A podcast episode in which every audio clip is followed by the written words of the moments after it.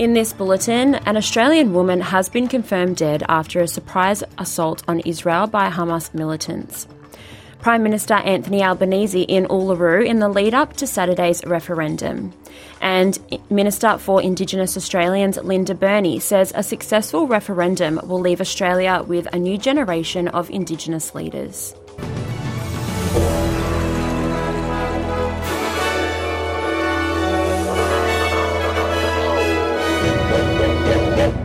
Prime Minister Anthony Albanese is asking for the support of Australians for the Indigenous voice to Parliament from the place the proposal was thought of. He's visiting Uluru and has met with Indigenous people in the lead up to Saturday's referendum. The voice to Parliament was one of the recommendations of the Uluru Statement from the Heart back in 2017. The Prime Minister says the Central Land Council unanimously backs the yes case. Mr Albanese says non Indigenous Australians should vote yes in the referendum to accept a friendly gesture from Indigenous people. The Australian story is 65,000 years old, and we have an opportunity to write the next chapter in the coming days. On Saturday, uh, the first Australians have a hand outstretched to us, to non Indigenous Australia, a hand of friendship, just asking to be grasped so that we can move forward to that better future together. Mr Albanese will today meet ultramarathon runner Pat Farmer as he finishes his run around Australia to promote the Yes case. He'll then fly to Melbourne as he continues a late campaigning ahead of the vote on Saturday. Federal Minister for Indigenous Australians Linda Burney says this Saturday's Indigenous Voice to Parliament referendum will change Australia forever. Ms Burney is campaigning in South Australia ahead of the October 14th vote. Speaking to NITV, Ms Burney says the referendum campaign will leave Australia with a new generation of Indigenous leaders. I think that our nation will be changed forever. I've just come from an event where there are hundreds and hundreds of volunteers. And there was a young Aboriginal woman from Adelaide, and she said, We have never had so many people walk with us. This will, uh, this will generate a new generation of young Indigenous leaders, and that's a great thing. So far, nearly 3 million Australians have voted early in the referendum. The latest poll shows the No campaign in the lead.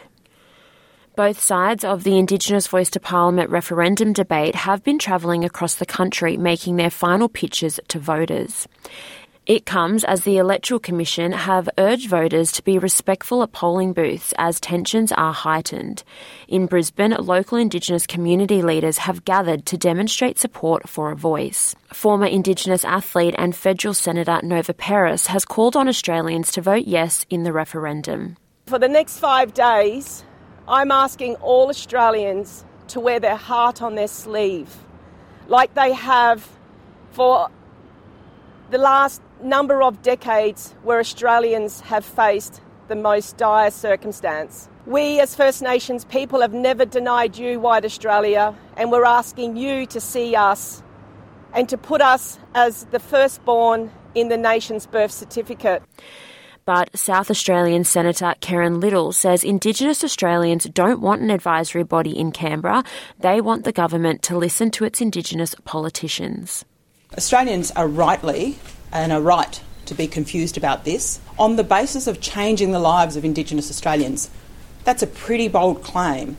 And what I'm hearing from Indigenous Australians that um, are, are doing it the toughest is they don't believe that another committee caught up in Canberra with a bunch of finger pointers is the answer. The issue is actually the monies that's going from the Commonwealth to the states, and the states also having responsibility.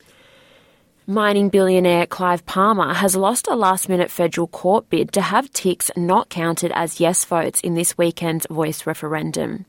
It comes after the court dismissed an earlier effort by United Australia Party Senator Ralph Babet and Mr Palmer, who is chairman of the party, to have X votes counted as a no. An appeal over the decision was dismissed by three federal court judges following an all day hearing in Sydney on Monday. The federal government has offered its condolences to the family of a Sydney born woman killed by Hamas militants in Israel as it considers rescue flights for Australian citizens. News Corp reports grandmother Galit Carbone was executed kilometres from the Gaza Strip after Hamas fighters launched land and air attacks on the south of Israel. The attacks have killed at least 1,000 people, according to the Israeli embassy in the United States. Home Affairs Minister Clare O'Neill told Seven Sunrises program that her heart breaks for the woman's family. This is heartbreaking news um, this morning for the family of this particular individual, her community here in Australia, and I'm sure I speak on behalf of Jane when I just say our hearts absolutely go out to her. Uh, what has happened here is a senseless act of violence that will beget only more violence, and the Australian government condemns it in the strongest possible terms. The significant escalation is the latest in a long standing conflict between Hamas and Israel. United States President Joe Biden has called a surprise attack on Israel by Hamas militants an act of sheer evil and stressed U.S. support for Israel. Mr. Biden has asked U.S. Congress to take urgent action to support Israel after the attacks out of the Gaza Strip, which have left more than 1,000 people killed in the country, including at least 14 Americans. The US has announced that American citizens are being held hostage by Hamas and they are sharing intelligence with Israel to help with hostage recovery efforts. President Biden says the trauma suffered by Israeli civilians will not be forgotten. This was an act of sheer evil. Civilians slaughtered, not just killed, slaughtered. Among them, at least 14 American citizens killed. Parents butchered using their bodies to try to protect their children entire families slain, young people massacred while attending a musical festival to celebrate peace. Families hid their fear for hours and hours, desperately trying to keep their children quiet to avoid drawing attention. You all know these traumas never go away.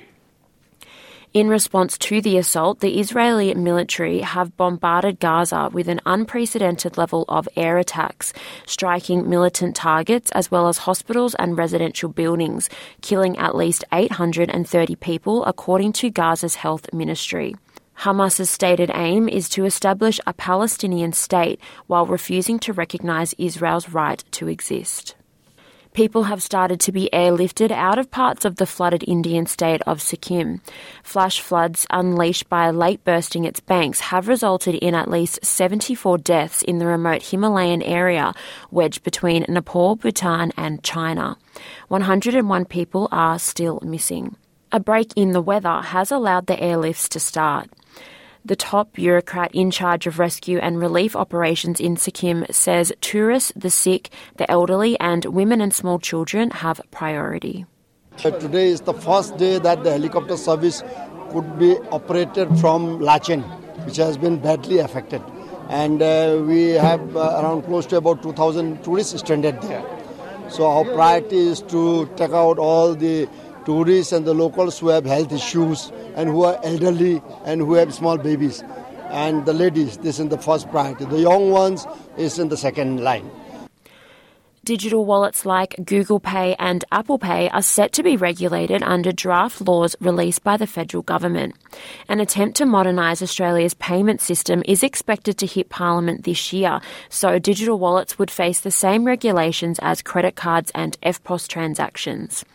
Treasurer Jim Chalmers flagged the changes in a speech to the Australian Banking Association, stating new powers were needed to respond to emerging challenges. Victorian Premier Jacinta Allan has denied she misled Parliament despite admitting she was aware of the 2026 Commonwealth Games budget pressures months before the event was canned. A parliamentary inquiry heard that Ms Allan was informed in March about the revised budget estimates by the Department of Jobs, Skills, Industry and Regions. The department's updated budget estimate of $4.5 billion was knocked back in April as it was told to explore cutting costs. On June 13, Ms Allan has told a budget estimates hearing in Victoria was making tremendous progress on delivering the Games and gave no indication of budgetary concerns. Victorian Liberal leader John Pesutto criticises the Premier. No one can believe what Jacinta Allan is saying on this. She was confronted months earlier than her PAEC appearance that the costs were blowing out. This was the experts telling the Deputy Premier that the cost of her Commonwealth Games was blowing out.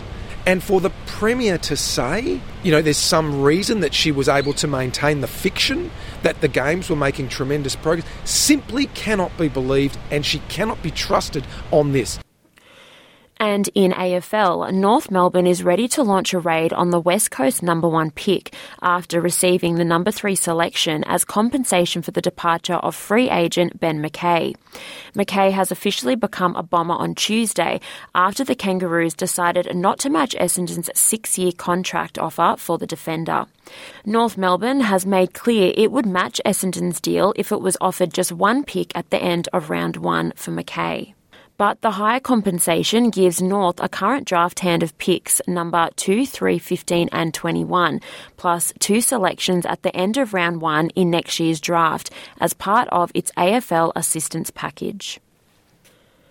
And now for a look at today's weather. Perth partly cloudy 22, Adelaide sunny 31, Melbourne sunny 25, Hobart mostly sunny 21, Albury Wodonga sunny 23, Canberra cloud clearing 24, Wollongong mostly sunny 23, Sydney partly cloudy and 24, Newcastle also partly cloudy 25, Brisbane sunny 28, Townsville also sunny 30, Cairns partly cloudy 30, Alice Springs sunny 33, Darwin mostly sunny 35, and the Torres Strait Islands partly cloudy 32. And that is NITV Radio News.